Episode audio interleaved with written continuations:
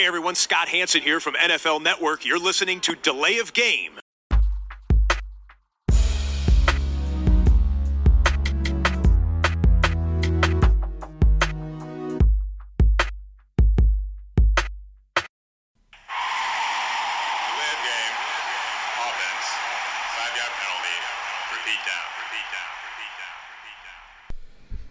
Ist Dienstagabend, Delay of Game, der Football Podcast, Episode 130.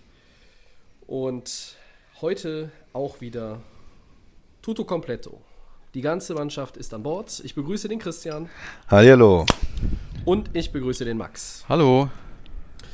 Ja, äh, wir legen los ohne Umschweife, aber vorher natürlich noch schnell die Bierfrage. Ähm, was habt ihr so? Äh, Krombacher Radler noch vom Grillen übrig.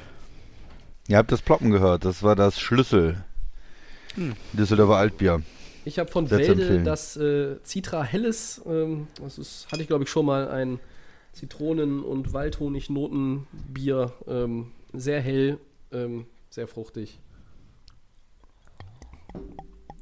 Ja, eigentlich gar nicht bitter im Abgang, obwohl das da drauf steht. Na gut.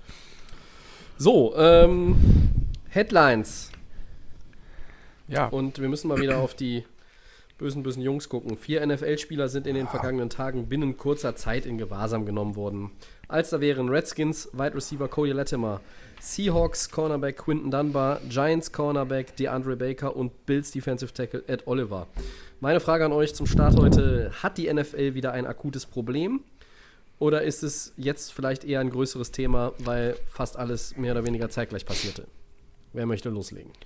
Ja, ich fange vielleicht mal an. Ich würde immer gucken, dass man die äh, Fälle ein bisschen einzeln betrachtet. Jetzt, äh, gut, die kommen jetzt zufällig zusammen, aber man muss natürlich ein bisschen bewerten, ähm, was ist da genau passiert zwischen, also bei, bei Ed Oliver war es ja so, er ist ähm, betrunken gefahren anscheinend oder unter, unter Drogeneinfluss gefahren, ähm, konnte nach einer Verkehrskontrolle da nicht gerade auf einer Linie laufen, so ungefähr, und ähm, hatte eine Waffe mit im Auto, die ähm, auch irgendwie nicht registriert war oder sowas. Okay, das ist erstmal so ein, ein Punkt. Ähm, ist anscheinend ja erstmal ein, ähm, quasi so eine Ordnungswidrigkeit und sowas. Ist jetzt keine Sache, wo er für ins Gefängnis geht, normalerweise sofort. Ähm, da ist für mich der Punkt, er ist 21 und da muss ihm mal jemand sagen, Junge, gefährde doch jetzt nicht. Du hast, du bist ein First-Round-Pick, bist gut gestartet, du hast ähm, eine Menge Geld jetzt schon bekommen, du hast aber eine große Karriere noch vor dir. Ähm, gefährde das doch nicht durch sowas, dass du da irgendwie betrunken mit dem Auto fährst oder was auch immer. Ja, der Mann hat Millionen am Konto, nimm dir ein Taxi, nimm dir ein Uber, ha, besorg dir einen, der fährt, organisier das irgendwie, krieg, dein, krieg das in den Griff, ja.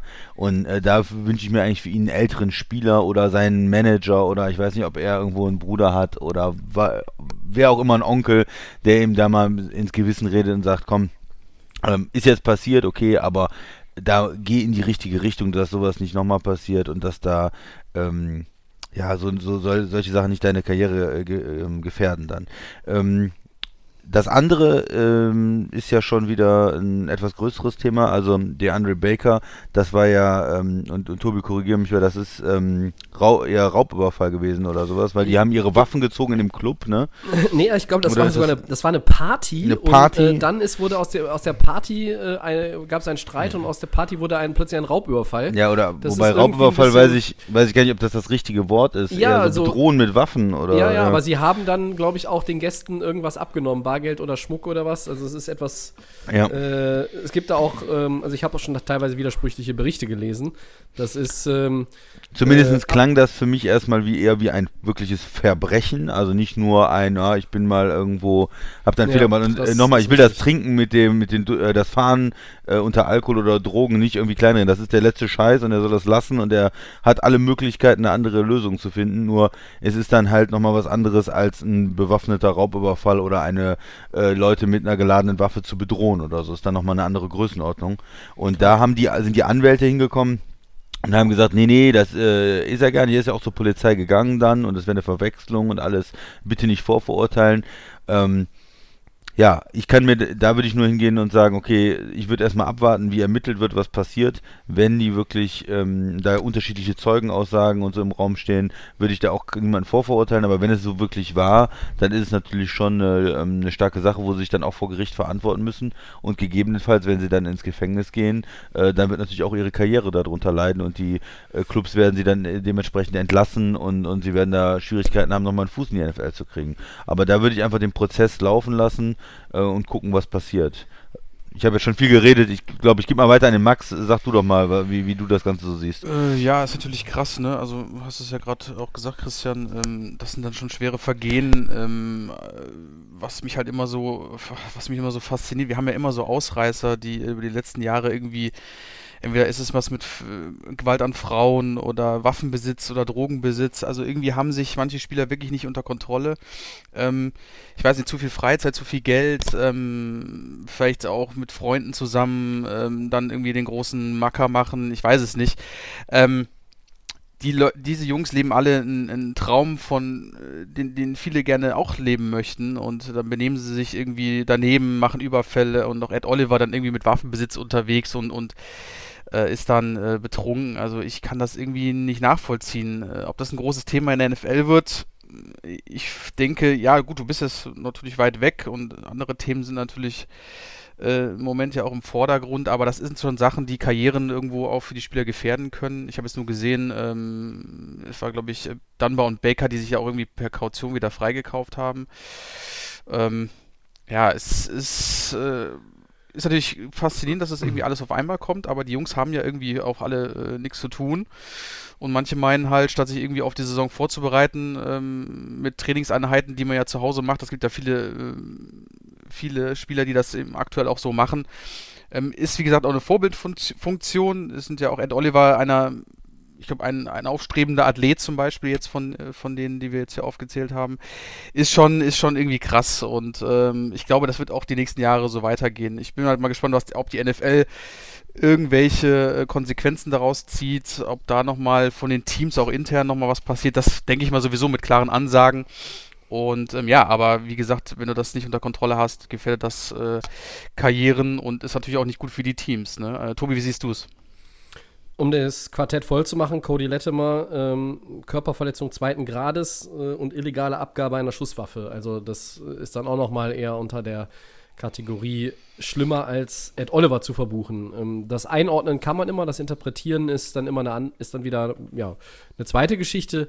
Ähm, vielleicht nochmal auf die Fragen zurückzukommen vom, vom Eingang. Äh, man muss sie mit Ja und Ja beantworten. Ist es großes Thema, weil fast alles zeitgleich passierte? Ja, natürlich weil du jetzt plötzlich, ähm, auch wenn diese Baker-Dunbar-Geschichte schon Tage schwelte, als sie dann erstmal dingfest gemacht wurden, beziehungsweise sich selber gestellt haben, äh, das war dann halt alles so mit Latimer und auch dann mit Ed Oliver, dass es innerhalb von 24 Stunden war. Natürlich ist das dann irgendwie so eine Anhäufung. Ähm, hat die NFL wieder ein akutes Problem? Ja, auch da ein Ja. Aber auch wiederum, da gehört ein Nein dazu, denn das ist ja nicht neu. Die neuerliche Häufung bestätigt nur, was schon länger klar ist. Die Liga hat ein Problem damit. Seit 2000 gab es mehr als 850 Verhaftungen von NFL-Profis. Ja, ich weiß, wenn man alles zusammenzählt mit Roster äh, über, über, über das äh, Practice Squad und so weiter und 32 Teams und 53 sind im aktiven Roster und dann hast du gefühlt 75 mal 32 und das über 20 Jahre. Ist jetzt gar nicht so viel am Ende vielleicht, aber das kann man sehen, wie man will. Also ja, die, Tobi, die Zahl ist ja erstmal da. Ja, ja, das müsste man ja dann irgendwo auch vergleichen mit anderen Sportarten, mit genau, Basketball, ja, mit natürlich. Hockey. Aber dann prozentual NFL, und so. Ja, aber Ja. die NFL rückt natürlich, was dieses Thema anbelangt, mit Verhaftungen schon immer äh, sehr in den Fokus. Das ist bei, ähm, äh, bei NBA und NHL äh, und auch Major League Baseball eher, eher weniger. Ähm, da sind dann auch mal andere Dinge, die irgendwo äh, vielleicht häufiger vorkommen als in der NFL. Aber hier sehe ich schon, dass es ähm, eigentlich, ja, Ein Problem irgendwo ist. Ja, aber es ist ja nicht, es ist ja nicht neu, ne? Und Mhm. ähm, das, das Ding ist, die Vorfälle sind keine Ausnahme, sie sind eigentlich eher die Regel, äh, weil halt jede Offseason irgendwie ein paar schwarze Schafe gibt oder ein paar Leute, die aus der Reihe tanzen. Äh, wir haben uns in den letzten Jahren hier im Podcast auch mit, mit anderen Charakteren beschäftigt. Ähm, das wissen wir alle noch, das wisst ihr genauso wie ich. Ja, und der Max hat das ja Antonio Brown, gesagt. Kareem ja, Hunt klar. und so weiter. Ja. Ne? Und das, das Problem, Hauptproblem ist halt in meinen Augen einfach dieses Money makes problems disappear. Ne? Und äh, ich habe die Kohle, ich kann mir einen Anwalt leisten. Ähm, äh, dann, ja, vielleicht ist es so ein bisschen auch der Fame und auch einfach das dicke Konto, das dann sagt, okay, mir ist es egal, was ich mache. Ich mache jetzt auch mal was Dummes, ich denke nicht drüber nach. Ähm, und eigentlich ist das ja dann immer auch dieses altbewährte Thema ähm, Vorbildfunktion, ja, nein, äh, wie, ja, du musst ja auch irgendwo dich vor deiner, deiner Familie, glaube ich, vertreten können, auch als Spieler. Also das ist ja, das müsste ja schon vor der eigenen Haustür auch für, für Aufsehen sorgen. Also für mich ist diese ganze Geschichte, ähm, ja, wie soll ich sagen? Es ist jetzt heute unsere erste Headline, aber ähm, wir haben es vielleicht auch nicht nach Wichtigkeit insgesamt äh, für den Podcast geordnet heute. Ich glaube einfach, dass diese ganze Geschichte ähm, jetzt nur noch mal auch so in, in der Form gerade Thema ist, weil es A einerseits ruhig ist, der Draft liegt ein bisschen hinter uns. Ähm, ist momentan, es gibt keine Trainingscamp-Geschichten, weil auch da jetzt die äh, Team-Facilities erst wieder öffnen und für die Spieler noch nicht. Die bleiben in ihrer äh, virtuellen Offseason. Und dann, ja, wird natürlich in den USA auch solchen Thematiken etwas mehr Aufmerksamkeit geschenkt vielleicht. Ja, aber no, ich habe jetzt nicht ganz äh, rausgehört, also du glaubst, die Liga hat schon ein Problem. Du hast ja mit Ja beantwortet. Also du glaubst, es ist die, im Moment die Liga hat Fokus, schon ein Problem, aber das Fokus, ist ja kein, es ist kein, ist Fokus, ein Problem, aber das ist ja Fokus. kein, es ist kein, es ist nicht akuter als sonst. Aber insgesamt hat die Liga äh, ein Problem.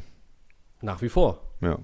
Okay. Ja, ich, man hat so das Gefühl, ich müsste, ich finde, man müsste da nochmal die Zahlen sehen, was du gesagt hast, ist, glaube ich, ein guter Punkt. Das sind natürlich große Roster und viele Leute in, in vielen Teams, die da eine Rolle spielen, aber vom Gefühl her ist es schon ähm, insgesamt mit Verhaftungen und, und dieser ganzen Problematik, äh, Verbrechen insgesamt, Körperverletzungen, Waffen, ähm, vielleicht in der NFL mehr als in anderen Sportarten. Ähm, Ja. Wobei, es gibt sicherlich dann auch in anderen Sportarten, ich würde es jetzt nicht schwarz und weiß sehen und ähm, Das liegt aber auch daran, so, Christian, im, in der ja. NFL sind die Roster am größten, ne? Ja, ja, das meine ich ja, das meine ich ja. Das ist- das man muss der ja natürlich Punkt, dann irgendwo prozentual betrachten, äh, müsste sich man, müsste man sich mal eine Studie angucken, aber vom Gefühl her ist es schon so, dass es in der NFL öfters mal zu so Vorfällen kommt.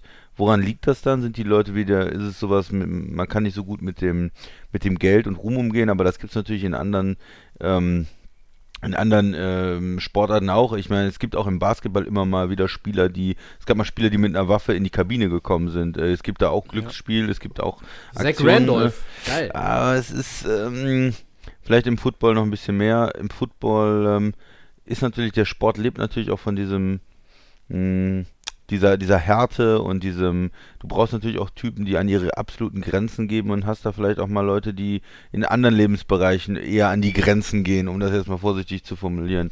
Ich weiß Ja. nicht, ob das eine Rolle spielt. Ähm, Ja, ja. Ich, ich würde nur jemanden wie Ed Oliver wünschen, dass er äh, die Kurve kriegt und dann nicht solche Aktionen weiterfährt. Äh, die sind absolut völlig unnötig.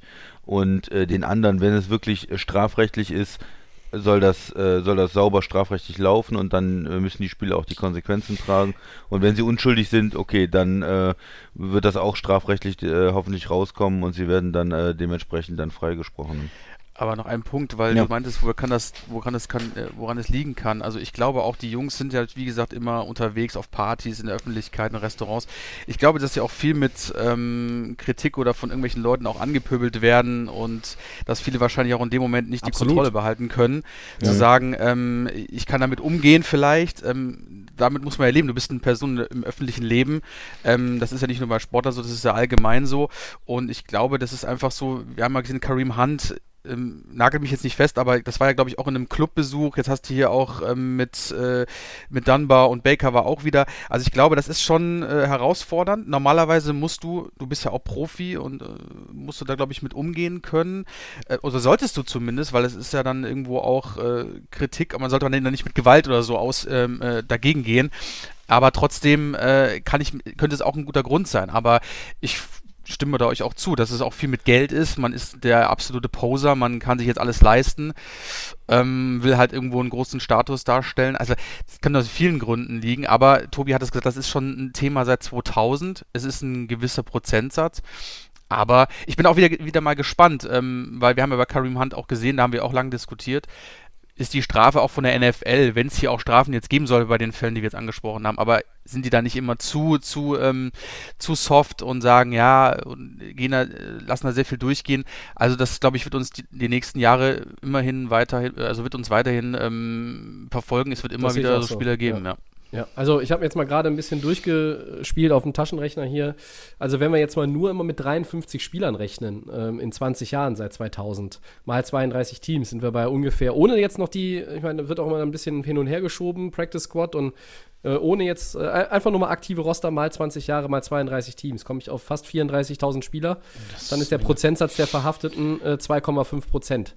Das mhm. heißt, ähm, aufgerundet 3 von 100. Das ist echt nicht viel, so gesehen. Aber ja. jeder Fall ist natürlich für sich betrachtet zu viel und wirft ein schlechtes Licht vielleicht auf dann die Franchise, auf die Liga insgesamt. Äh, jetzt war es gerade mal wieder so, dass es einfach ähm, alles, alles beisammen war. Und äh, auch wenn man nicht so immer genau weiß, wann die Sachen vorgefallen sind, manche Sachen können ja einfach auch schon ein paar Tage her sein. Und dann kommt es einfach geballt raus äh, ihr beide wisst auch, wie es funktioniert. Äh, da liegen Geschichten in den Schubladen. Und dann äh, denkt man sich, ja, guck mal, jetzt ist gerade ein bisschen Leerlauf, jetzt könnten wir mal hier ein bisschen was einstreuen. Ähm, das ist mit äh, Steuerhinterziehungsfällen äh, zur WM 2006 in Deutschland und so. Das, ist, sind alles Dinge, die lagen irgendwo schon unter Verschluss und dann werden sie zu einem gewissen Punkt rausgeholt. Ähm, ich sehe jetzt hier nicht, dass sich irgendwo ein ein Medium vorgenommen hat, wir hauen jetzt alles auf einmal raus. Keine Frage, so war es ja nicht, aber ähm, es wirkt zumindest nach außen so natürlich einfach viel dramatischer, wenn du plötzlich vier Fälle hast. Ne? Und ähm, außer, äh, abgesehen von Ed Oliver sind das jetzt auch keine Stars in dem Sinne, mhm, ähm, ja. dass es vielleicht einzeln für sich betrachtet auch viel weniger Thema wäre. Obwohl man immer darüber diskutieren kann. Auf jeden Fall. Ja. Aber, naja. Gut, gehen wir, wir weiter. Wir gucken mal, was mit den Jungs noch ist und machen erst mal mit der nächsten Headline weiter. Ich mach mal weiter. Ähm, mhm, die das. NFL möchte die Teams ermuntern, mehr Minderheiten in Führungspositionen einzusetzen. Das soll unter anderem mit bestimmten Draftpicks belohnt werden. Was halten wir von der Idee? Tobi, starte doch mal. Oh, was halte ich davon? Also während wir hier gerade aufnehmen, äh, ist ja irgendwie Team, Team-Owner-Besprechung äh, in der NFL und die ganze Sache kommt jetzt auch ins Rollen. Also das, das, da wird irgendwie was geändert. Es geht ja um diese Rooney Rule, die gibt es seit 2003. Ähm, und äh, ja, es ist ja eigentlich jetzt schon seit Jahren so, dass die Teams Kandidaten ethnischer Minderheiten Interviews für Jobs geben sollen. Also für Head Coach, für Coordinator, für Position Coaches, für meinetwegen auch GMs. Ähm, das soll ausgeweitet werden. Ähm, ich weiß nicht so genau, wo, wie ich mich da positionieren soll, ehrlich gesagt. Das ist eine, ist eine Geschichte grundsätzlich will man natürlich schon gucken, dass diese, diese Liga, in der die, ich glaube, 70 Prozent der Spieler Afroamerikaner sind, ja, 70%. auch mehr, auch mehr ähm, afroamerikanische GMs, Coordinator und ähm, Head Coaches sind. Aber andererseits muss man natürlich auch bei einem Interview Vorgaben, also man, die Teams sollen jetzt diese Leute mehr interviewen, okay, finde ich grundsätzlich gut. Ähm, es ist ja keine Verpflichtung, das heißt, am Ende können sie sich immer noch für einen anderen Kandidaten entscheiden, weil entscheiden soll doch bitte schön die Qualifikation und nicht Hautfarbe oder Geschlecht. Ja? Also mehr Frauen äh, wie Katie Sowers als ähm, Assistenztrainerin, super, finde ich ganz toll. Äh, meinetwegen auch irgendwann mal eine Frau als Headcoach. Ob das funktioniert, weiß ich nicht, aber ich würde es trotzdem gerne sehen. Das gleiche finde ich auch mit den Minderheiten. Das ist irgendwo schon eine gute Idee, da irgendwo das ein bisschen zu forcieren, aber ich tue mich ein bisschen schwer zu sagen, so wie die NFL das macht, bin ich damit 100% ja. konform. Tobi, da muss ich direkt mal reingrätschen.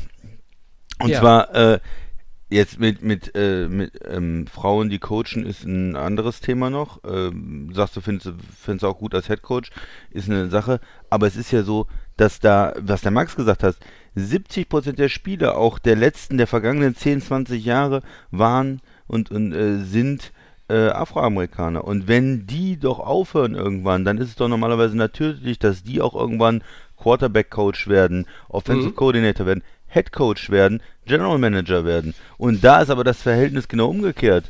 Ähm, ja, da sind äh, von den äh, General Managers, glaube ich, einer oder und Coaches haben wir zwei oder drei oder sowas. Also äh, eine ganz geringe Quote äh, insgesamt, wo wir vielleicht bei 10% liegen oder sowas. Und das kann doch irgendwo nicht sein. Und das hat doch dann auch irgendwo was, nicht, nicht unbedingt was mit Qualifikation zu tun, wenn seit Jahren ähm, tolle Spieler, äh, absolute ähm, Stars in ihrer Position, absolut intelligente Menschen da ähm, aufhören, sage ich mal, nicht mehr Spieler sind irgendwann und nicht jeder hat das Zeug zum Coach, aber bestimmt viele, die dann auch irgendwo coachen und die aber irgendwo auch vor so eine unsichtbare Wand laufen in der NFL. Und äh, für mich ist da die Begründung ganz klar, die die Owner, sehr viele Owner sind einfach äh, ältere ähm, viele weiße ähm, ja. Menschen, ja, und die, mhm. ob ich will denen jetzt nicht der Absicht vor äh, ähm, irgendwo ähm, unterstellen, dass die absichtlich Leute diskriminieren, aber ich glaube schon, dass es so ist, dass man eher dann ähm, Leute auch wieder wählt als General Manager oder in hohe Positionen als Head Coach sich aussucht, die man ähm, die man versteht, die man, wo man Gemeinsamkeiten mit hat, die man irgendwo vielleicht, die einem ähnlich sind, sage ich mal. Und wenn man das aufbrechen kann, wenn man da Leute in Interviews reinbringen kann, nicht vorschreiben, ihr müsst den nehmen, aber gibt dem die Chance, hört euch den an, guckt euch den an, dass mehr Owner sagen, ja, hey, das gibt's ja schon. Äh, äh, der überzeugt mich, ja, aber es, ähm, der, das soll jetzt ausgeweitet werden, äh, auch für mehr Coordinators, weil das Problem ist ja, wenn du äh, schon irgendwo nicht als Offensive Coordinator oder Defensive Coordinator reinkommst, dann wirst du ja auch kein Headcoach sozusagen oder sehr selten oder schwerer, dass direkt einer von unten befördert wird. Eigentlich ist ja der klassische Weg, dass du auch die Koordinator-Position brauchst und das wollen sie jetzt ausweiten dass mehr in Interviews reinkommen, ähm, dass da mehr äh, breit geguckt wird, dass da auch gesagt wird, ähm, dass das muss eigentlich gemacht werden.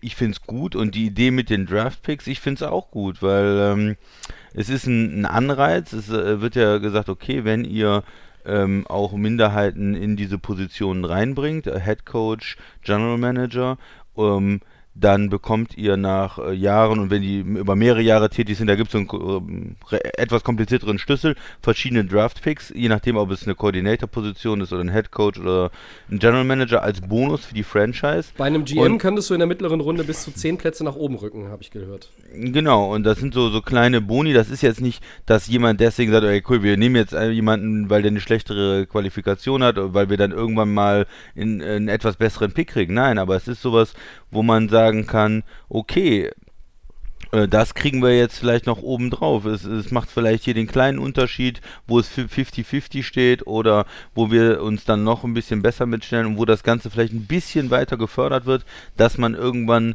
ähm, zu einer einigermaßen ausgeglichenen Situation kommt. Ne? Das ist ein bisschen wie, wie in Deutschland, dass man, äh, du hast es angesprochen, auch in, in Deutschland wird ja viel diskutiert, Frauen in Führungspositionen. Und man kann natürlich sagen, ja, das entwickelt sich alles so, aber wenn man immer noch in DAX-Führungspositionen einfach nur Männer hat, naja, dann muss man ja irgendwas tun. Also dann entwickelt sich es ja anscheinend nicht. Dann gibt es ja irgendwo eine unsichtbare Barriere und dann wird immer gesagt, ja, es geht nur um die Qualifikation. Aber ich kann auch nicht glauben, dass es dann nur um die Qualifikation geht, dass dann äh, alles nur immer äh, Männer die bessere Qualifikation haben. Und so kann Nein, ich mir nicht vorstellen, das dass ich, das in der NFL, gesagt. nee, nee, hast du nicht, aber ich will es nur noch mal so sagen. Und so kann ich mir auch nicht vorstellen, dass in der NFL zufälligerweise immer nur weiße Männer die besten sind für den Job des General Managers oder für den Job des Head Coaches oder in 95 oder 90 Prozent der Fälle. Wenn aber umgekehrt für die Position des Spielers äh, in 70 Prozent der Fällen äh, Afroamerikaner die Besten sind anscheinend. Und da wird ja absolut nur nach Leistung gegangen normalerweise in der NFL. Also für mich scheint es da schon irgendwo eine Barriere zu geben, irgendwo eine, äh, eine, eine Barriere, die man vielleicht ein bisschen einreißen muss. Und das sollte die NFL doch versuchen zu fördern und dass man dann irgendwo hinkommt, ja, wenn es 50, 30, 70, 50, 50 ist oder irgendwas anderes, dann kann man das vielleicht auch wieder lassen, da habe ich da kein Problem mit. Aber wenn es so wie es im Moment ist und guckt euch nochmal an, ich habe die Zahlen jetzt nicht auswendig im Kopf, aber es ist ein, äh, es ist sehr krass, sagen wir mal, so das Verhältnis und Ähm, deswegen bin ich, bin ich dafür insgesamt. So, ich habe auch, nicht- ich hab auch nicht gesagt, dass ich dagegen bin. äh. Ich finde Nee, nur, die, die. Einstellung, egal an welchem Punkt, äh, welche Position, die sollte am Ende ja trotzdem aufgrund von Qualifikationen erfolgen. Das heißt, das Team, das entscheidet, sollte sich die Qualifikation der Kandidaten angucken und sagen, wer passt am besten von uns mit seiner Philosophie oder mit seiner Erfahrung. ja, klar. Äh, und natürlich haben äh, mit das, der Punkt Erfahrung ist schwierig, wenn der afroamerikanische Bewerber noch nie irgendwo die Erfahrung sammeln konnte. Vielleicht in der Highschool, vielleicht im College. So, das heißt, vielleicht geht es über die, den Umweg auch noch mal. Äh, ich weiß nur nicht so genau, ob die Herangehensweise die richtige ist. Ob man dann wirklich mit, diesem, äh, mit diesen Draftpicks da äh, wedeln sollte. Ähm, und es ist ein Prozess, der letztlich auch nur die Jobinterviews garantiert. Er garantiert ja keine Einstellung. Und du kannst Ja. auch dann nicht den Teams sagen, ihr müsst den einen einstellen oder, oder, oder denjenigen. Ähm, was ich ganz gut finde in dem Find- Zusammenhang. das finde ich auch diese- gut übrigens. Also jemand Ja. vorschreiben, jemanden einzustellen, ist mir auch zu viel. Aber das Nein, Ganze das zu ist- versuchen ich glaube, zu das geht ja auch gar fördern, nicht ne? so. Also, Ja. ja. die Förderung, aber ich hal- halte den, den Weg der Förderung auch für, für, für diskutabel. Was ich auf jeden Fall gut finde, ist diese Aufhebung der Tempering Rule.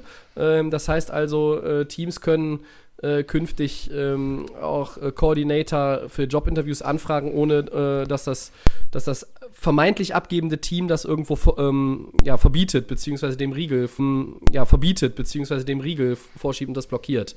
Ähm, Geht es natürlich noch so ein bisschen ums Gentleman Agreement, ob man dann im Team, das sich gerade noch in den Playoffs befindet, äh, jetzt da noch nicht den Kandidaten irgendwo äh, abspenstig machen möchte, weil ihn das dann auch vielleicht ablinkt von einem AFC Championship Game oder einem NFC ähm, Divisional Playoff äh, Match. Und, also das sind halt auch so Sachen. Aber äh, die Aufhebung dieser Tempering Rule finde ich da auf jeden Fall ganz gut. Das mit den Draftpicks, ähm, ja, du hast eben schon gesagt, ob das so der Anreiz ist, äh, wird sich noch zeigen. Also ich find, bin da, davon dann eher weniger überzeugt. Ich bin auch wenig davon überzeugt, dass das irgendwie in den nächsten fünf oder zehn Jahren einen, einen Effekt hat, der dann diese Zahl so ein bisschen ähm, sich verschiebt, dass es nicht mehr ganz so krass ist. Aber gut, äh, vielleicht stimmt es auch nicht und, äh, und die ganze Sache führt tatsächlich zu irgend, irgendeinem äh, ausgewogeneren Verhältnis. Aber jetzt müssen wir mal den Max hören, wie der das sieht. Ähm, ich denke schon die ganze Zeit drüber nach. Ist es nicht so, dass meistens äh, die afroamerikanischen, dass wir meistens da in dem Offensive Coordinator oder im Defensive Coordinator da mehr korrigiert mich, wenn ich falsch liege, aber dass da irgendwo ähm, da auch die Hautfarbe dann ähm, anders ist. Also klar, General Manager, okay, wissen wir jetzt auch. Wir haben jetzt, glaube ich, habe jetzt nur gelesen, zwei General Manager, die ähm, dunkelhäutig sind und äh, vier Head Coaches, die aktuell in der Minderheit sind. Ähm, ich weiß nicht, also irgendwie Wie kommt das mir vor, als Verhältnis bei den, bei den ja, ich weiß nicht so. Ich glaube, dass die Koordinator, glaube ich, da ist es, also so habe ich es irgendwie im Kopf. Du, dass du meinst, da sind eher schon mal welche dabei. Ja, genau, also- das also stimmt so habe ich ist jetzt, Ja ähm, Byron Leftwich in äh, Arizona, ne? Äh, Genau. Aus rechter Hand von Bruce Arians. Ähm, Genau, Brian Flores war ja auch bei den jetzt Head Coach, aber er Genau. war Coordinator. Ich weiß, was du meinst. Ja. Ähm, ich verstehe eu eure Argumente beide, weil ich finde das irgendwie so ein bisschen ähm, komisch, Gordell. Ja klar, dieses Thema in Amerika mit Rassismus, das haben wir ja, das ist ja schon immer ein Problem gewesen. Die Liga hat 70% äh, schwarze Spieler. Ähm, Christian Argument finde ich super zu sagen, okay, ähm, eigentlich sind da äh, eigentlich ist das nicht schlecht, das System. Ich finde Gordell irgendwie so ein bisschen, es ist so ein bisschen so, ach bitte, bitte macht das doch und dann geben wir euch ein bisschen was dafür. Und da stimme ich dem Tobi auch wieder zu. Ich glaube, dass da ähm, das Angebot vielleicht nicht zu, ja, es ist wieder so, ähm, ja, es ist ein Angebot, es ist so ein, ich weiß nicht, so ein verzweifelter Versuch zu sagen, liebe Teambesitzer, kümmert euch mal darum.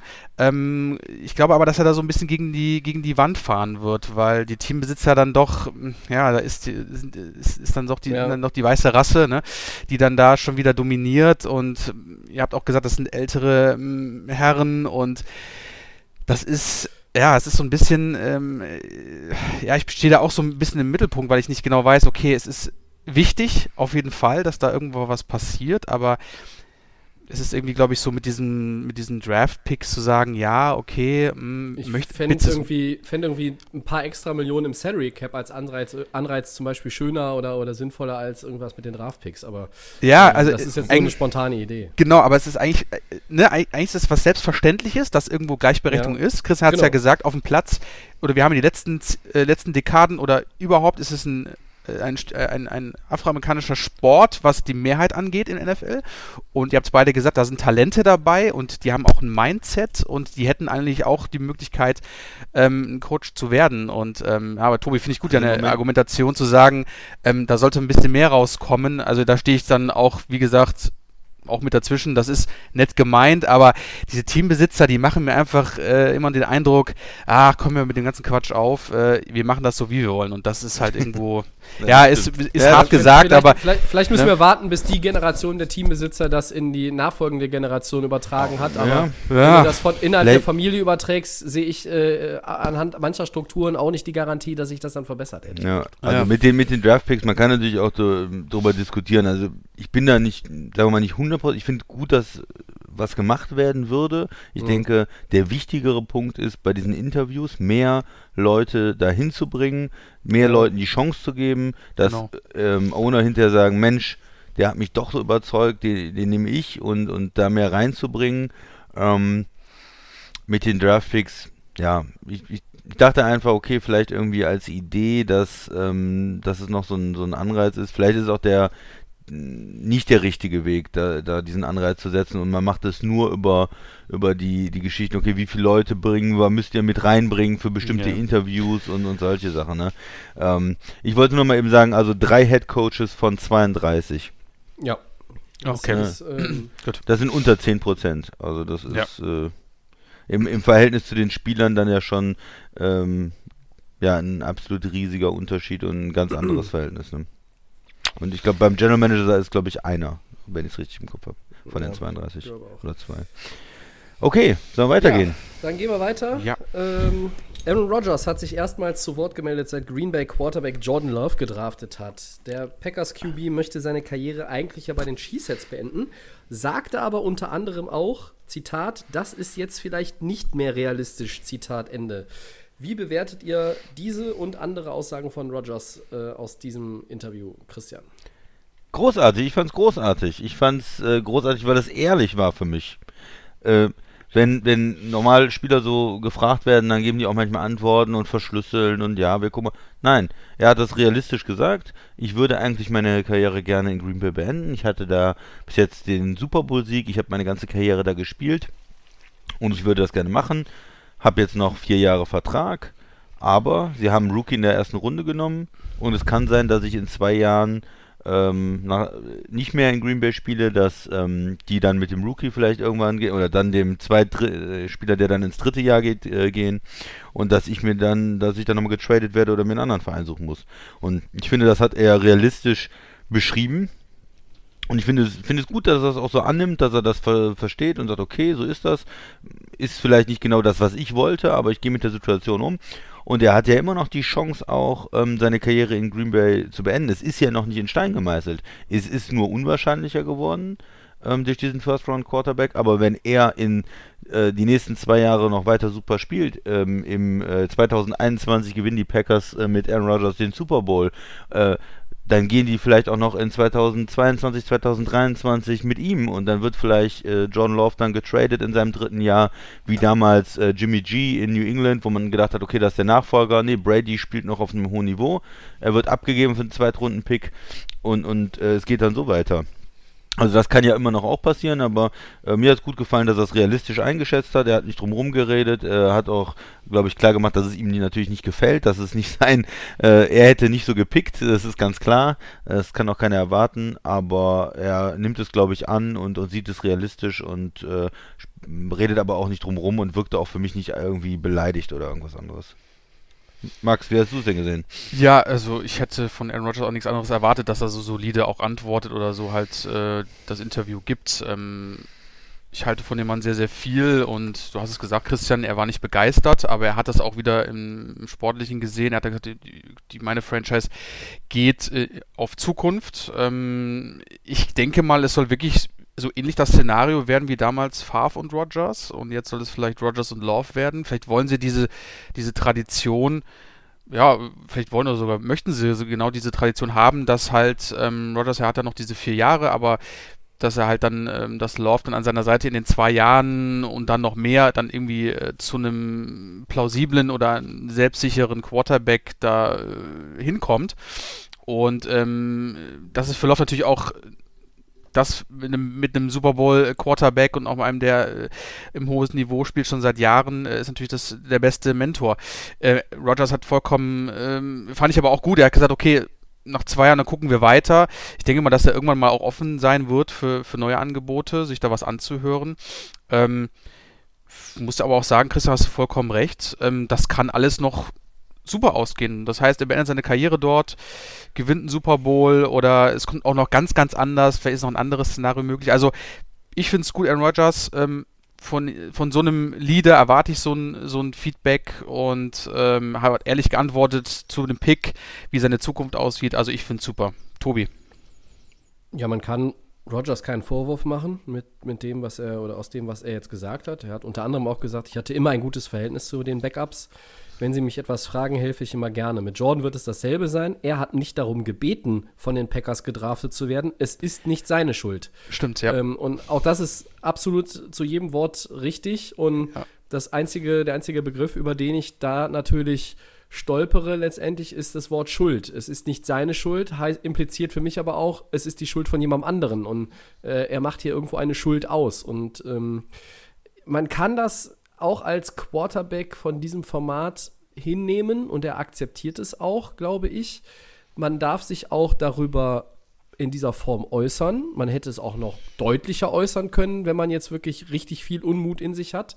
So wie er das gemacht hat, gibt es da auch nichts gegen zu sagen.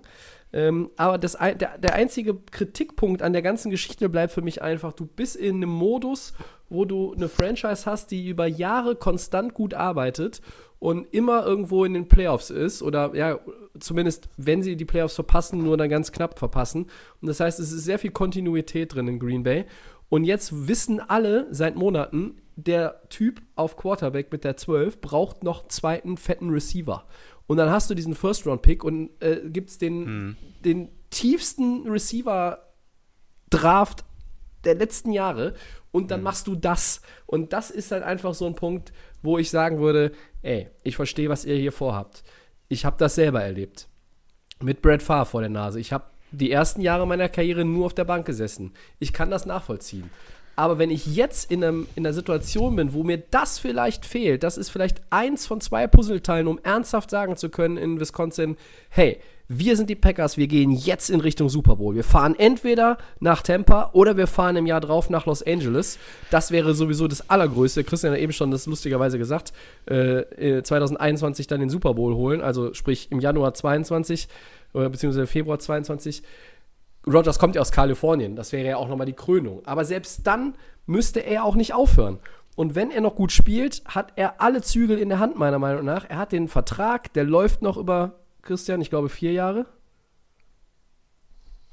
Ja, vier Jahre Ja, ist richtig. ja, ja, ähm, Ja, und, Genau. und äh, von daher, ähm, Rogers ist in überhaupt gar keiner schlechten Position, weil er kann jetzt auch beweisen, hey, ich habe es immer noch drauf und er wird den, den Rookie sehen und die anderen werden den Rookie sehen. Und auch das ist ein springender Punkt in, in der ganzen Betrachtungsweise da. Rogers war ein First-Round-Pick, der auch immer als First-Round-Pick gesehen wurde. Das war bei Jordan Love nicht unbedingt der Fall. Das heißt, dieses Rogers saß vielleicht ein oder zwei Jahre zu lang auf der Bank, aber es war nun mal ähm, Nummer vier, der da vor ihm war. Ja? Jetzt sitzt Love hinter Rogers auf der Bank und ich glaube, dass Love jedes Jahr gut tun würde. Ich glaube sogar, dass es ihm gut tun würde, mindestens drei Jahre auf der Bank hinter Rogers zu lernen. Ja? In einem System, ähm, was jetzt auch Rogers erst ein Jahr spielt und Mc ähm, ähm, McCarthy, ich schon, ähm, Matt LaFleur, der entwickelt sich als Coach auch weiter und ich glaube, das wird Rogers jetzt auch noch mal zugutekommen, dass man da irgendwie ein bisschen mehr und längere Chemie hat, plus dass dann auch noch der Rookie, äh, der dann in zwei Jahren oder drei Jahren natürlich kein Rookie mehr ist, aber dass der dann noch ein bisschen länger lernt. Und äh, ich fand, er hat das jetzt einfach gut gelöst mit den Aussagen. Da liest du zwischen den Zeilen äh, einerseits die Ehrlichkeit, aber du liest halt auch, dass er verwundert war. Er hat es ja auch gesagt, er war verwundert, so wie eigentlich alle anderen auch. Und dann ist es gut. Und das wird sicherlich auch nicht bis zum nächsten Regular Season Game, wann auch immer es sein wird, die letzte Aussage zu dem Thema gewesen sein. Denn spätestens, wenn, ne, weiß ich nicht, ein Trainingscamp gibt und eine Preseason, dann wird er auch immer wieder danach gefragt. Ja, das wird Thema in, in Green Bay bleiben, ne, das ist klar. Aber ähm, den Punkt, den du eben gebracht hast, den können wir ja vielleicht später auch nochmal in Punkt 4, ist das glaube ich, diskutieren. Ne? So hatte ich es vor, ja. Ja. Das habe ich mir hier schon notiert.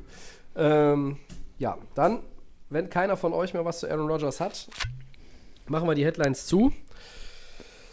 und äh, spielen Runde Over-Under. Haben wir lange nicht mehr gemacht. Ähm, ja, ist ein bisschen ohne die ganz brandheißen äh, Themen, aber ähm, das macht ja nichts. Legen wir mal los. Das Vertrauen der Patriots in Jared Stidham wächst, so liest man.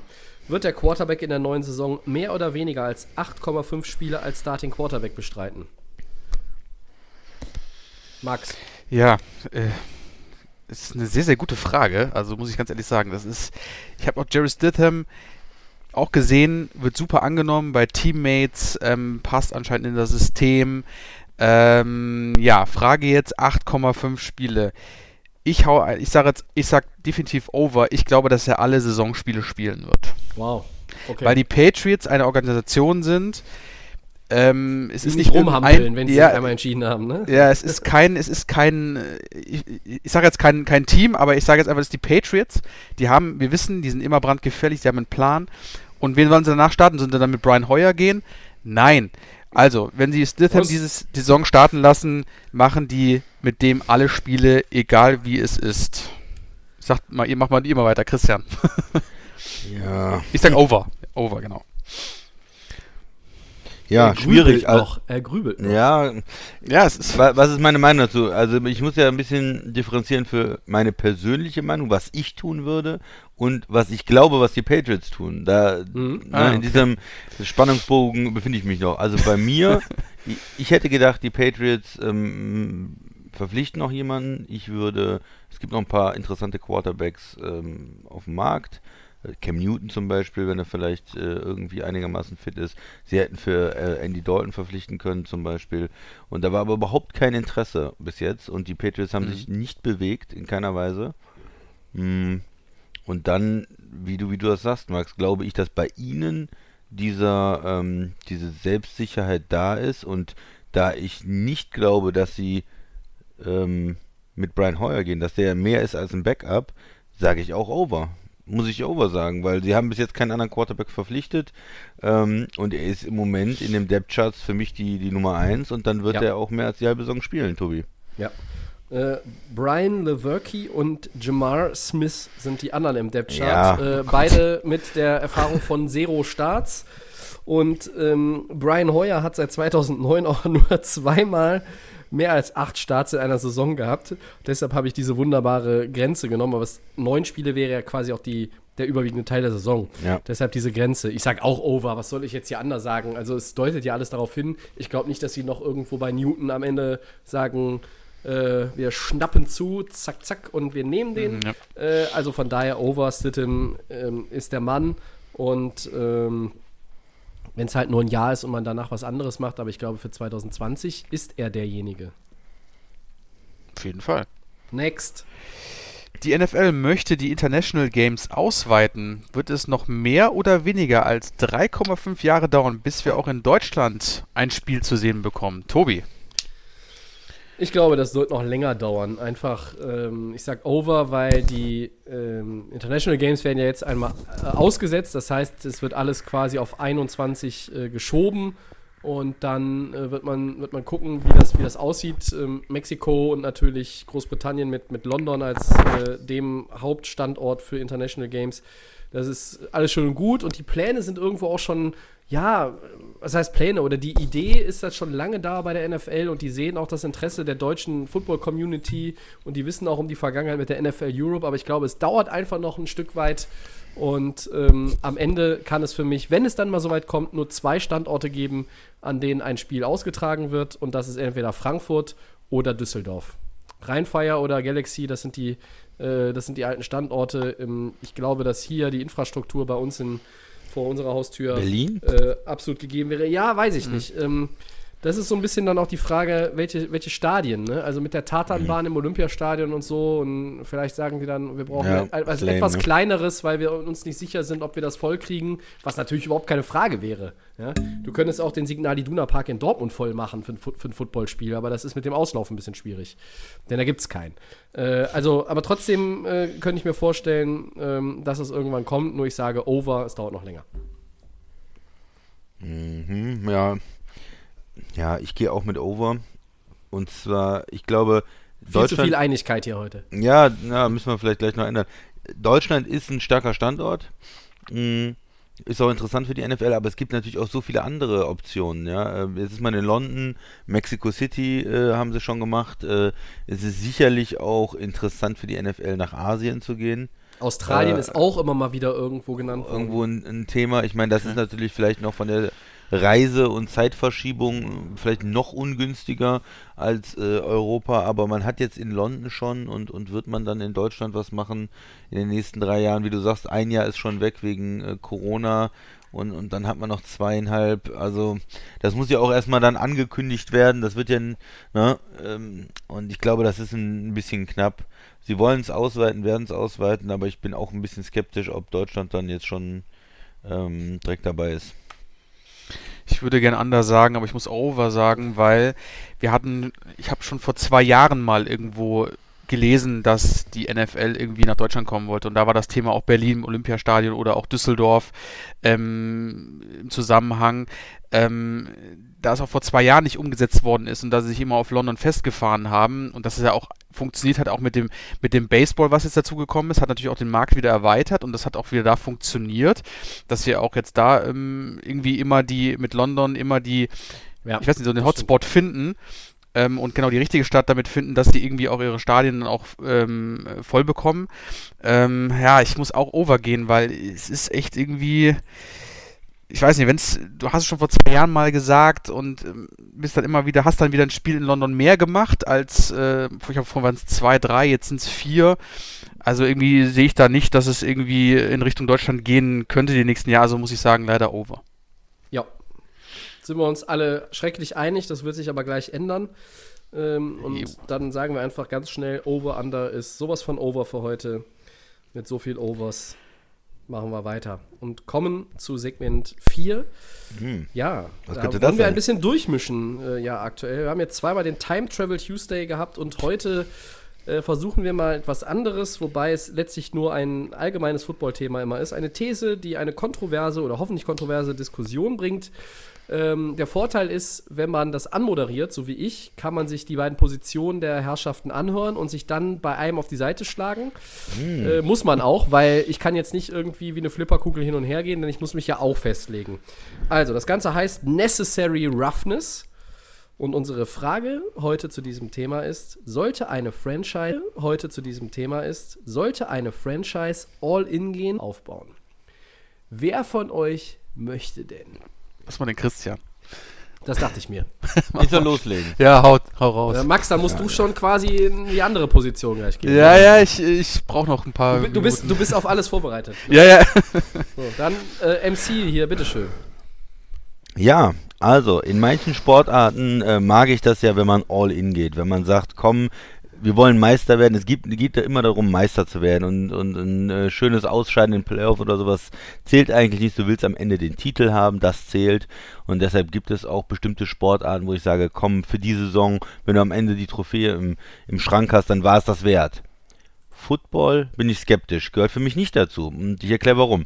Wenn man jetzt zum Beispiel ein Basketballteam hat, wo am Ende fünf Personen spielen. Wenn du da vor der Saison sagst, okay, wir holen den und wir holen den und wir geben noch zwei Draft-Picks im nächsten Jahr ähm, auf und, und wir bezahlen den und wir ruinieren unseren Salary Cap für dieses eine Jahr oder für die nächsten zwei Jahre und greifen an. Okay, da geht es aber dann nur um fünf Spieler. Im Football, da geht es ja um einen riesigen Kader. Und äh, wenn du jetzt äh, sagst, okay, dieses Jahr, wie bei den, nehmen wir die Packers als Beispiel. Du hast ja eben gemacht, Tobi. Ja, äh, wir waren ganz gut, NFC Championship Game, aber irgendwie fehlt uns noch ein zweiter Receiver. Wir sind jetzt aggressiv, wir gehen im Draft hoch und holen uns einen zweiten Receiver. Ja, aber es gibt so viele Pro Situationen dann wieder. Dann, ähm, wer sagt dir, dass die Defense genauso fit ist wie im, nächst, wie im letzten Jahr? Ähm, auf einmal fällt dir Zedarius Smith aus, dann fehlt dir ein Pass Rusher.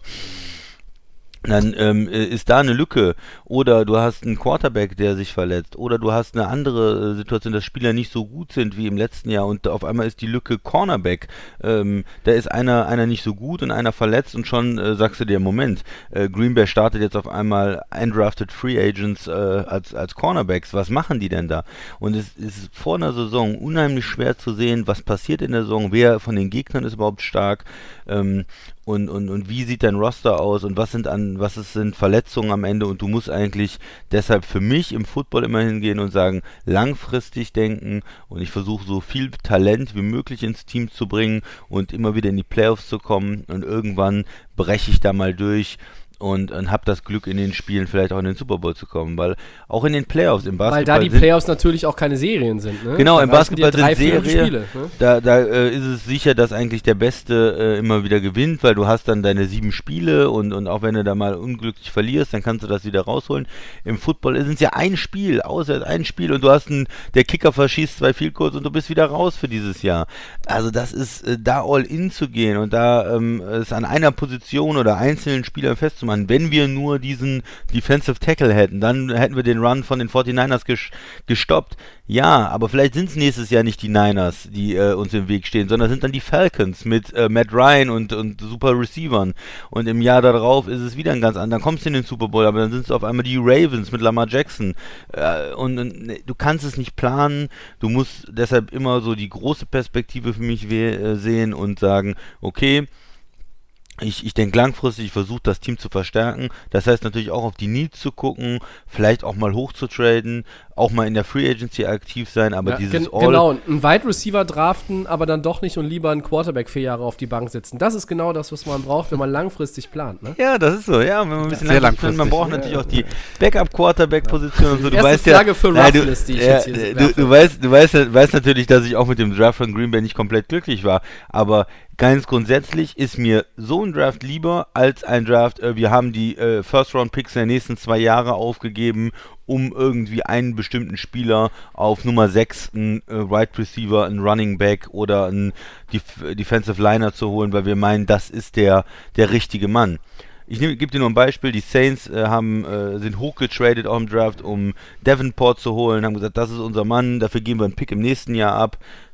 Die sind auch nicht in den Super Bowl gekommen bis jetzt, ja. Die Rams haben, sind mehr als all in gegangen. Äh, du weißt es, Tobi, die haben alles in die Zukunft verschoben, die haben Picks ohne Ende abgegeben, die haben sich Ramsey geholt, die haben sich vorher Spieler geholt, äh, dicke Verträge rausgegeben.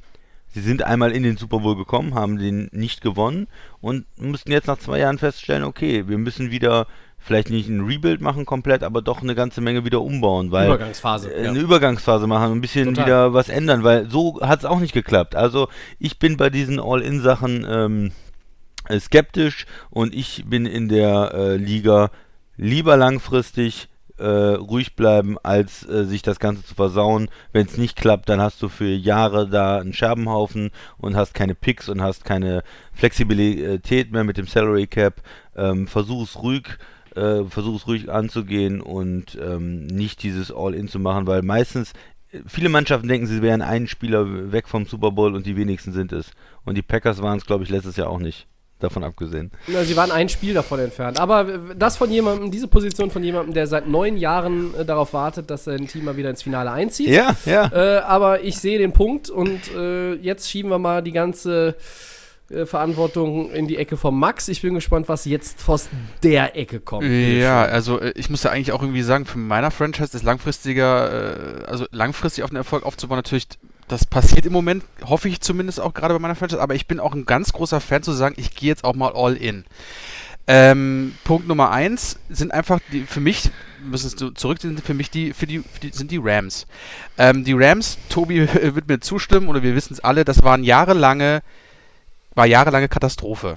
Also du hast ja einen falschen Headcoach gehabt, du hast nicht die richtigen Entscheidungen getroffen, ähm, du hast falschen Picks gemacht und bist dann einfach mal ähm, all in gegangen. Und zwar, du hast einfach dann einen neuen Headcoach bekommen bei den Rams, du hast einen neuen Quarterback gehabt und dann hast du im darauffolgenden Jahr erstmal so richtig äh, gezeigt auf dem Markt, äh, welche Free Agents man hier holen kann. Und die Rams haben es dann einfach mal gewagt und sind das, sind das Thema gegangen und sind dann bis zum Super Bowl gekommen. Da stimme ich dann Christian wieder zu, da hat es dann genau bei dem einen Spiel nicht gereicht. Natürlich ganz, ganz, ganz schlimm, aber ich denke mal, da sieht man aber, dass die Franchise ähm, jetzt nicht am Boden ist, sondern es ist trotzdem immer noch Talent da und man kann darauf aufbauen, dass diese Franchise sich auch in den nächsten Jahren, denke ich mal, nicht mehr zu dem hoffentlich zurückentwickelt, wo sie mal vor ein paar Jahren standen.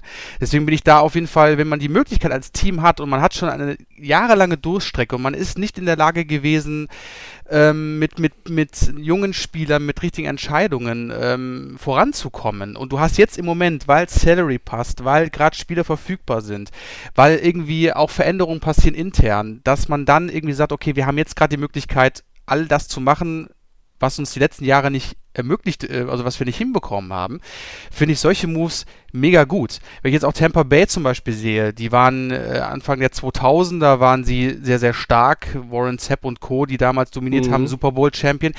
Dann haben wir von den Buccaneers jahrelang nichts gesehen. Ein Team, was immer so im Mittelpunkt stand. Dann haben sie natürlich auch viele Entscheidungen getroffen, auch mit, sagen wir mal, größte war auch der Draft ähm, vor ein paar Jahren mit James Winston. Jetzt bist du aber auch wieder mal hingegangen. Du hast jetzt die Chance gehabt, Tom Brady zu bekommen. Und die Lauscher sind bei denen ganz weit oben. Das heißt, die sagen sich, ey, wir sind jetzt so ready mit, unseren ganzen, mit unserem ganzen Team, dass wir all in gegangen sind, die Free Agency, und dass wir all in gehen für einen Super Bowl-Sieg. Und das vielleicht auch noch im eigenen Stadion dann im nächsten Jahr. Also ich sage mal, ähm, das ist wirklich franchise-abhängig, aber ähm, wenn ich mich, wenn ich sehe, ähm, für mein Team, ja, das hat schon Jahre nicht funktioniert. Die versuchen jetzt mit einem langfristigen Erfolg, bin ich auf deren Seite. Aber ich kann nicht sagen, ähm, ich bin kein Fan von All-In-Moves, weil mir jetzt einfach gefällt. Hast du die Chance, nutz sie. Ob es in die Hose geht, ja, kann immer passieren. Aber wie geil ist es, wenn es funktioniert? Und dann hat, ähm, das muss man, das feiere ich dann auch, ähm, wenn man das als, als äh, Außenstehender, als Fan dann auch sieht. Also ich finde beide Varianten gut. All-in würde ich nichts dagegen haben. Vollkommen gesagt, also Christian sagt, okay, ja, man muss aber auf langfristig sehen. Mein Team macht es jetzt auch so langsam. Äh, ja, aber All-in ist geil. Äh, Tobi, wie siehst du es? Also ich habe lange überlegt, ähm, da ich auch davon ausgegangen war, dass ich als Dritter jetzt heute da reingrätsche ähm, bei der Thematik, wie ich mich positioniere. Ähm, sagen wir mal so, als Rams-Fan mitzuerleben, dass du jahrelang keinen First-Round-Pick hast und es werden, glaube ich, mindestens fünf erste Draftrunden am Ende gewesen sein. Wer weiß, was noch passiert, vielleicht werden es am Ende noch mehr, ohne einen First-Round-Pick zu haben. Das ist schon ein dicker Hund. Aber leck die Ziege, all in kannst du gehen. Du brauchst dazu folgendes: Du brauchst die Risikobereitschaft. Du brauchst, das, brauchst die äh, Risikobereitschaft, in du siehst, hier könnten wir jetzt mit ein, zwei Moves, wir schieben unsere, unsere Chips rein, aber der Ertrag wäre einfach fantastisch. Es wäre der Titel. Das ist ein, ein hoher Preis, den man bezahlt, wenn es nicht funktioniert. Und die Rams zahlen jetzt zum Beispiel auch diesen Preis als das jüngste Beispiel, das so gemacht zu haben, weil auch jetzt zuletzt ein Ramsey-Trade, First Rounder weg, äh, fette Verträge, das haben wir alles schon gehört heute. Ähm, das ist du, du klopfst die ganze Zukunft auf den Kopf eigentlich.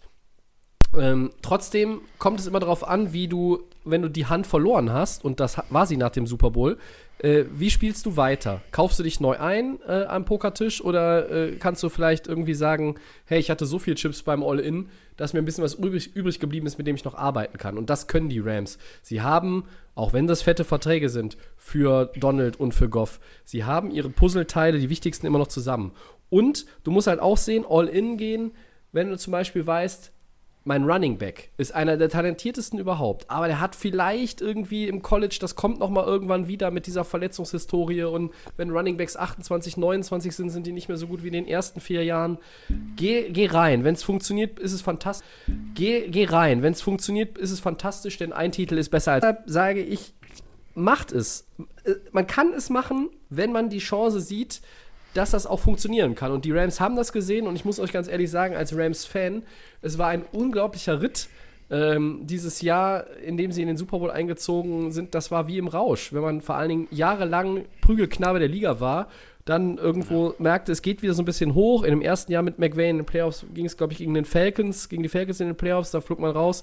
Und dann kommst du in dieses Ding rein, dieses Shootout Monday Night gegen die Chiefs. Was für ein Spiel. Das würde ich mir, würde ich mir jeden Tag nochmal Real Life komplett angucken.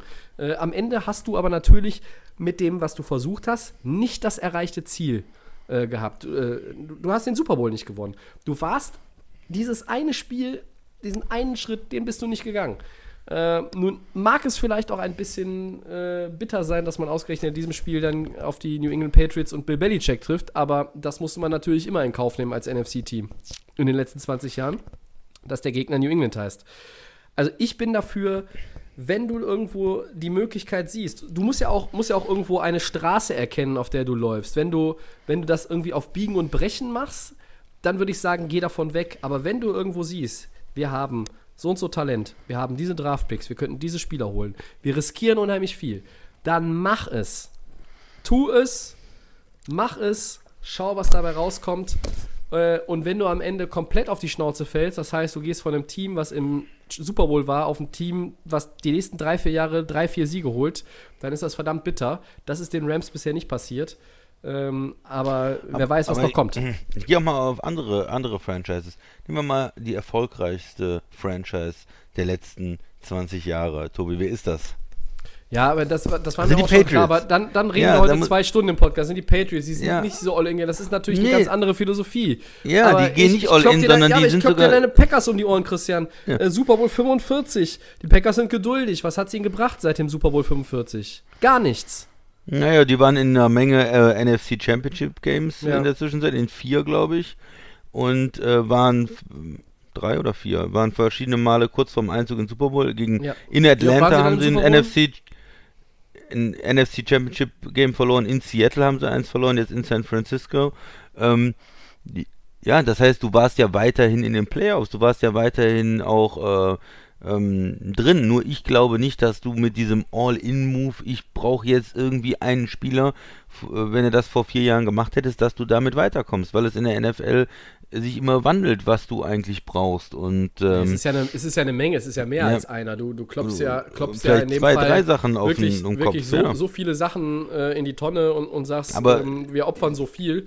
Das ist dann schon, schon was anderes, als nur einen Spieler zu haben. Ja, aber New England ist ja, ist ja die, ist das, hat das eigentlich nie gemacht, sondern die haben lange Jahre lang immer eher, sind früher von Spielern weggegangen, haben Spieler abgegeben, haben Trades gemacht, ähm, und, und sind trotzdem in den Super Bowl gekommen und sind trotzdem, haben die die ganzen ist die Titel geholt. Ausnahme. Und weil dann hat man im nächsten Jahr gesehen, ja, Moment, New England hat den Super Bowl gewonnen und die haben aber irgendwie äh, einen First-Round-Pick und zwei Second-Rounder und die haben noch äh, Com-Picks und die haben noch das und können dann wieder das Roster auch wieder, ähm, wieder verbessern. Aber ja, die Ausnahme sagst du, aber ich gehe doch lieber mit so einer Strategie, die sich bewährt hat, als äh, mit einer äh, All-In-Strategie, äh, wir, wir müssen jetzt hier alles auf den Kopf hauen. Weiß ich nicht, nur für mich ist New Orleans eher so ein All-In-Team, die mehrmals es versucht haben, die auch gerne ähm, Geld in die Zukunft verfrachten, ne? Salary Cap Manipulation machen, äh, Void Years und was weiß ich, äh, mit Drew Brees. Die hatten zwar gute Drafts auch in den letzten Jahren und waren dann, sind jetzt wieder stark, aber Mhm. dieses All-In, was sie eine Zeit lang hatten, äh, alles für die Zukunft und wir, äh, egal, wir holen hier nochmal ein, zwei teure Spieler, hat sich für die auch nicht so wirklich ausgezahlt. Ähm, also ich bin, ich bin da weiter bei der Strategie, es langfristig äh, anzugehen, weil du, ähm, glaube ich, sonst, ich sag mal, auch für die Rams jetzt, hat es irgendwas gebracht, Cooks zu holen für den First Rounder? Hätte man nicht die mit den anderen Receivern. Das ist aber der falsche Draftpick- Ansatzpunkt jetzt. Das ist der äh, falsche äh, Ansatzpunkt. Es ging nur darum, den Super Bowl zu holen. oder? Du warst ein Spiel davor und du hattest bis zum vierten Quarter im Super Bowl immer noch die Gelegenheit, das Ding einzutüten. Und dann ist jeder Einsatz im Grunde wert. Ein Titel, ein Titel rechtfertigt das, weil es super schwer ist, einen Titel zu holen Ja. in einem in einer Major League äh, Sportart der USA oder auch, also ab, sagen wir mal, Fußball-Bundesliga, da ist ja wie Patriots, sagen wir die, den FC Bayern. Ähm, die haben halt auch eine ganz andere Philosophie und die haben halt auch die meiste Kohle. Ähm, hier ist jetzt natürlich irgendwie mit, mit Salary Cap irgendwo reglementiert, aber ähm, wenn du den Titel holst, nur den einen und danach drei Jahre Mittelmaß bist, ohne dass du ganz abkackst, dann finde ich, kannst du es kannst du's machen. Wenn du natürlich das danach mehr- komplett abkackst, Ja. dann weiß ich nicht. Dann, dann äh, würde ich auch davon Abstand nehmen. Aber jetzt hier und heute, das letzte Beispiel sind die Rams. Die waren 9-7, das war eine schwierige Saison, äh, aber das war jetzt kein Komplettabsturz. Ja, Ich, ich, verste- ja. ja. Christian, ich verstehe schon dein Argument, aber wenn ich so Teams Ja, ich jetzt auch. ja, ja, klar, wenn ich so Teams jetzt so sehe, zum Beispiel Washington Redskins, ähm, Detroit Lions, ähm, Cincinnati Bengals, ähm, das sind alles so Teams, die wir schon seit Jahren, ich glaube, die sind ja auch nicht blöd, die versuchen ja auch irgendwo ein Rebuild auf lange Zeit zu machen, aber ich glaube, wenn, wenn, wenn man da Fan von den Teams ist oder auch die Franchise die Möglichkeit haben, du hast so eine lange Durststrecke, da stimme ich dem Tobi zu, weil er hat ja auch gesagt, du hast eine lange Durststrecke, deswegen ist er ein Fan, wenn mal diese, seine Organisation ähm, mal Fan-Prop, also mal ein bisschen was für den Fan tut und sagt, wir gehen jetzt mal für alles in, wir, riskieren das. Weil wir haben ja einige Franchises, die es versuchen, denke ich mal, auch schon seit Jahren ähm, probieren. Und da ist aber der lange Weg dann auch nicht das Richtige. Ähm, deswegen würde ich sagen, ich glaube, jeder von den Teams, die jetzt gerade aufgezählt haben, Washington und Detroit und so, da wäre, glaube ich, jeder froh, wenn die mal sagen, wir machen jetzt mal so einen Power-Move, dass wir da oben mal hier ein bisschen die Großen mal ärgern, wenn wir die Möglichkeit dazu haben. Also, das kann man so oder so sehen, ganz klar. Ähm, Franchises, die natürlich dann irgendwie mal einen kurzen äh, Hype haben, aber die sich dann irgendwo halten können, der auch die nächsten Jahre, wenn es mal irgendwo nicht klappt, das, das gibt es. Aber ich denke immer nur an die ganz, ganz kleinen, die, die Jets zum Beispiel. Also, wenn man New York zurückdenkt, ähm, da kriegst du seit Jahren nichts geschissen, im Draft nicht. Und die wollen ja auch immer irgendwie versuchen, irgendwie mit. Vorsichtig im, formuliert. Ja, die wollen ja immer versuchen, auch mit, mit einem langsamen Vorankommen. Aber das ist, das ist ja schon ein, ein jahrelanges langsames Vorankommen und die Franchise hat das auch den, den, äh, den, den gewünschten äh, Effekt nicht gebracht. Und ich sage dir ganz ehrlich, jeder Jets-Fan würde sagen, ey, wenn die die Möglichkeit haben, hier drei Tops-Spieler zu bekommen, mit All-In-Move, ja. da würden die sofort sagen, ja natürlich, ähm, weil wir es natürlich satt haben. Ich verstehe aber auch einen Christian zu sagen, ja, richtig, aber der lange Weg ist der richtige. Das ist aus Fan-Perspektive ja, und aus Franchise-Perspektive, weil wir diese verschiedenen Teams haben, echt schwer abzuschätzen, ja. Zu diesen schlechten Teams möchte ich folgendes sagen. Äh, klar würden sich die Fans freuen, wenn die drei tolle Spieler holen.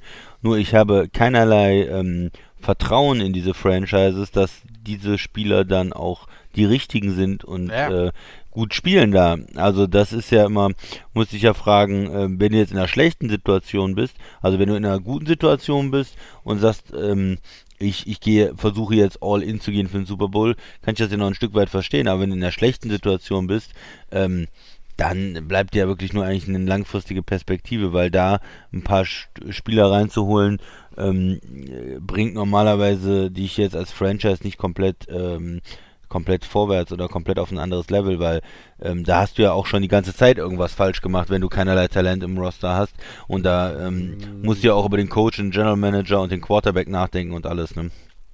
Ja. ja, klar. Aber das ja. ist natürlich jetzt spezifisch ge gedacht. Ja. Also, ähm, wenn man jetzt das allgemein hält, ja, dann, dann stimmt das sicherlich. Also, die, ähm, die Frage ist ja, wenn du anfängst, diesen, diese Strategie zu verfolgen, von welchem Punkt kommst du? Ne? Wenn mhm. du von einem 8-8 oder 9-7-Team kommst, äh, oder einem 7-9-Team kommst. Ähm, und, und ich meine, bis als die Rams zum Beispiel damit angefangen haben, waren sie ein 7-9-Team. Dann haben sie angefangen, nach oben zu traden für den First-Round-Pick in dem, in dem Jahr äh, und, und haben Goff gezogen. Das ist sicherlich was anderes, als wenn du jetzt ein 2-14 oder 3-13-Team bist, Christian, und dann sagst, äh, äh, wir, wir machen das jetzt auch, weil ich glaube, dann kannst du das gar nicht, weil dieses da, das ist ja wirklich wie beim Pokern. Äh, wenn, wenn, die, wenn die Redskins jetzt alle Chips in die Mitte schieben, ja, dann, dann lacht jeder, der den Einsatz callt, weil es ist ja nicht viel. Wenn du ein 8-8-Team bist, wie keine Ahnung, sagen wir in den, in den Sphären wie die Buccaneers zuletzt oder die Falcons oder meinetwegen auch die, die Steelers oder vielleicht sogar noch die Browns, die mit 6-10 jetzt auch nicht besonders berauschend waren,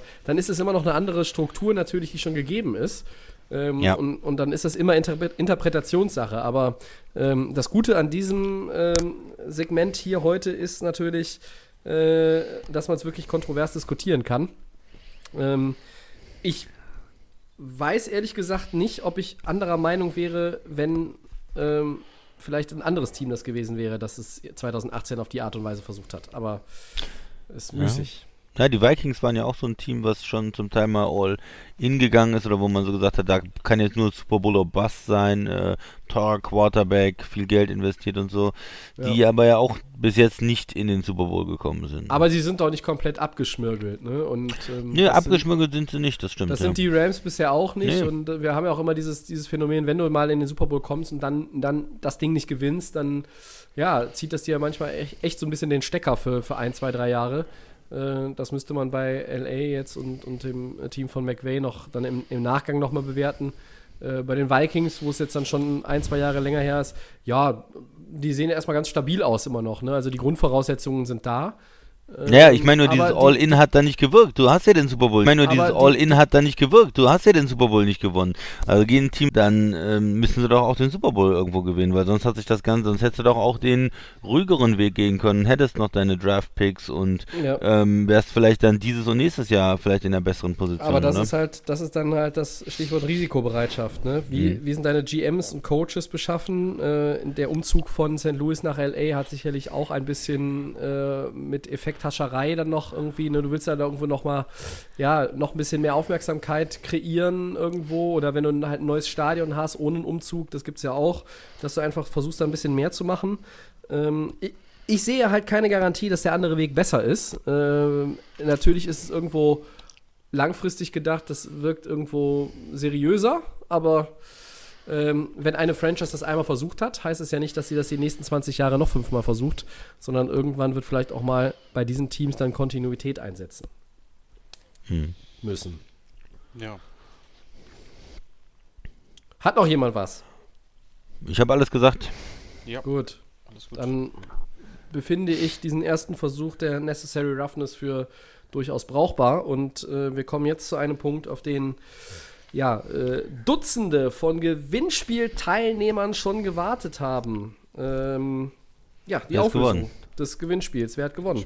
Das Delay of Game NFL Fun Paket. Und auch das wird jetzt immer noch nicht bekannt gegeben, was da drin steckt, sondern der Sieger, die Siegerin wird auspacken und dann gucken. Ähm, wer von euch kann mir denn erstmal sagen, die vier gesuchten Spieler, wer war, wer war das denn? Wir hatten Peyton Manning als erstes, den legendären Quarterback. Richtig. Und dann äh, Lawrence Taylor von den Giants, auch ein Urgestein. Genau, dann hatten wir Julio Jones, den Wide Receiver der Falcons und zu guter Letzt, Joey Bosa, den Defensive End. Genau. so ist es. Also Peyton Manning, Lawrence Taylor, Julio Jones, Joey Bosa. Und gewonnen hat, Trommelwirbel, Fabian Riemer. Herzlichen Glückwunsch. Glückwunsch. Ein treuer Okay. Begleiter unseres Podcasts seit langer Zeit. Und ähm, ja, alles weitere, Fabian, klären wir in äh, Direktnachrichten via Twitter. Dann äh, sagen wir dir auch, wann das Paket verschickt wird, damit du dann am Fenster stehen kannst und äh, auf den DHL-Mann wartest. Und ähm, ja, Weiter geht's. wir können ja mal gucken, ob der Fabian So. hinterher uns dann nochmal irgendwo auf den anderen Leuten auf dem Kanal erzählt, oder- ne, was Ja, Twitter Feedback oder gibt, ja. Genau, schauen wir mal. So, also danke fürs Mitmachen dann alle und Ja. äh, wir sind bei den Four Downs. Erstes Down. Die Seahawks verpflichten. Ich falle jetzt schon wieder vom Stuhl. Geno Smith, der Quarterback, wird der Backup von Russell Wilson. Ich, eigentlich brauche ich die Frage nicht stellen, ich tue es trotzdem. Eure Meinung? Ähm, Schweigen, Staunen su und äh, Gelächter. super, super Agent hat der Geno Smith da. Dass er noch weiter ein Backup ist irgendwo, ne? Ja, also Ja. Der, der, dass der Gibt- immer noch irgendwie ein, gibt ja durchaus noch- findet für den, für den, für den jungen Mann. Ja, es gibt ja Smith durchaus. eine, eine, eine Wurst. Also das ist ja wirklich äh, unfassbar. Noch bei den Seahawks, wo auch noch mal irgendwie noch ein, ein Super Bowl vielleicht noch im Spiel sein könnte, um Gottes Willen. Also Also Bratwurst Ja. oder Mettwurst, Bockwurst. Also wir Alles- müssen die Wurst ein bisschen alles- kategorisieren. äh, Bockwurst, keine Ahnung. Bockwurst. Wahnsinn. Geno Okay. Smith. Ja, ein Backup. Ähm, ich würde, würde jemand anders verpflichten, entweder einen jüngeren Spieler äh, mit mehr ähm, Upside, wie Talent. man sagt, mit mehr Talent, mit mehr Möglichkeiten, sich zu entwickeln, oder einen besseren Veteran. Es sind auch bessere Leute irgendwo noch verfügbar in der Liga. Kann man mir nicht erzählen, dass Gino Smith jetzt die weg, beste, die, der beste Backup, der da möglich war, ist, aber okay.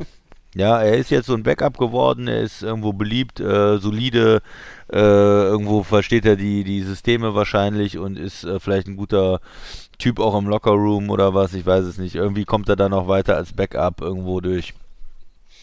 Ja, Seahawks, äh, Der, der, der Punkt Fans- kann auch der, kann auch der einzige sein, dass er im Lockerroom gut ankommt und, und die Teamchemie nicht stört. Ja, also, also ich sag's ich- ganz ehrlich, das ist eine Katastrophe. Was denken die sich denn? Das, äh, da kann ich ja den Haus, ich hätte den Hausmeister verpflichtet als zweiten Quarterback. ganz ehrlich, ja. Also wenn ein Zamboni-Fahrer in der NHL einspringen kann, um noch irgendwie als Reserve-Goalie das Spiel zu retten, da kannst du auch den Hausmeister oder den Greenkeeper einsetzen, um bei den Seahawks zweiter Mann zu werden. Russell Wilson ist sowieso nicht verletzt. Aber Geno Smith, wollt ihr mich eigentlich verarschen, Leute? Das ist doch eine Katastrophe, der Typ. Fünf Jahre, in den vergangenen fünf Jahren hat er zwei Starts gehabt. Ein für die Jets, ein für die Giants. Happy Birthday. Ganz tolle Entscheidung. ja, der ist nicht so toll, aber die äh, Seahawks-Fans hoffen jetzt, dass Russell Wilson weiter fit bleibt. Ja, das hoffen sie sowieso, spielt- der ist der wichtigste der, Mann. Spielt in der Ritterrüstung, Ja. nichts passiert.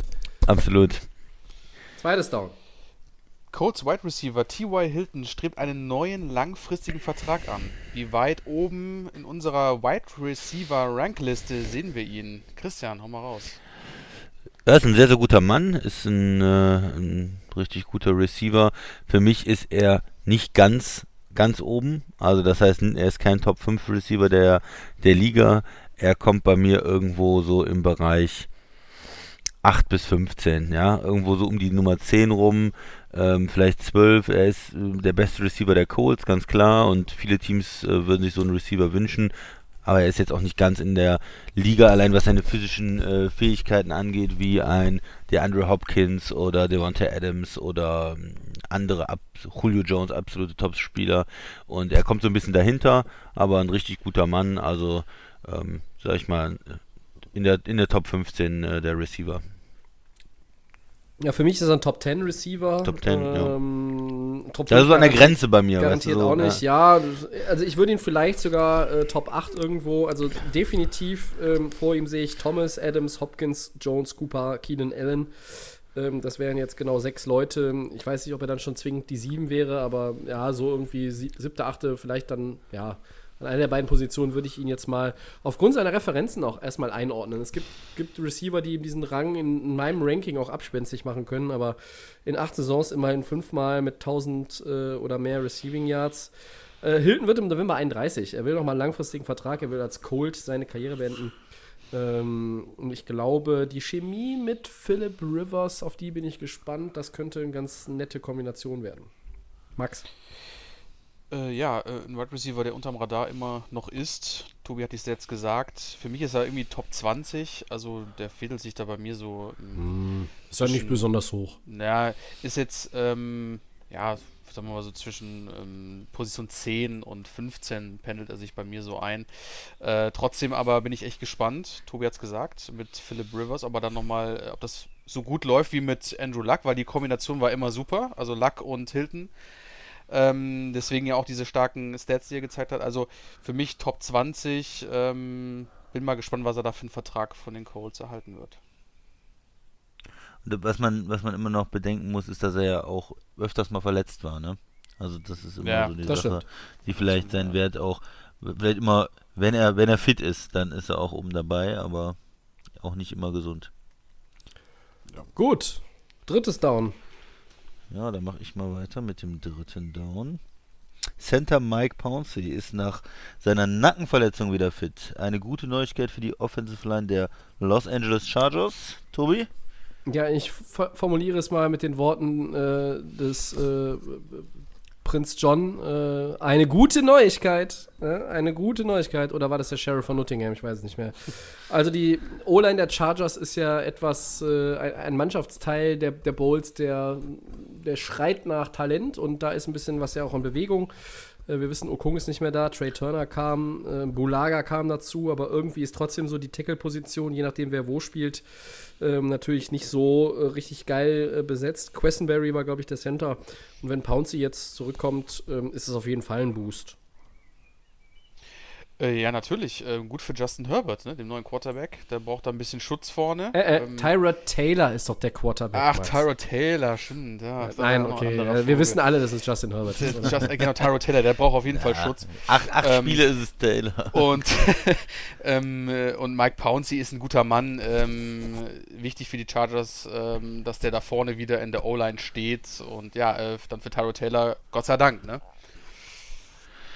Genau, ja, ist ein, äh, ein Veteran. Ich, ich weiß jetzt nicht, wie gut er wirklich zurückkommt, ähm, auch nach so einer Verletzung, wie, wie er jetzt spielen wird, ähm, muss man sehen, aber von seiner Reputation her ähm, und, und, Center ist ja eine Position, wo man auch viel mit der Erfahrung macht. Da kann er vielleicht nochmal ähm, für die Chargers gut spielen. Also eine, eine gute Nachricht ist es auf jeden Fall. Viertes und letztes Down. Welchem, Klammer auf, vermeintlichen, Klammer zu, Außenseiter-Team traut ihr 2020 besonders viel zu? Letzte Woche hatten wir ja die Teams, die vielleicht wieder in die Playoffs zurückkehren. Jetzt gehen wir vielleicht noch eine Etage tiefer, je nachdem, wen ihr euch so überlegt habt. Äh, was habt ihr denn zu dem Thema? Ja, dann nehme ich mal mein Team aus Miami.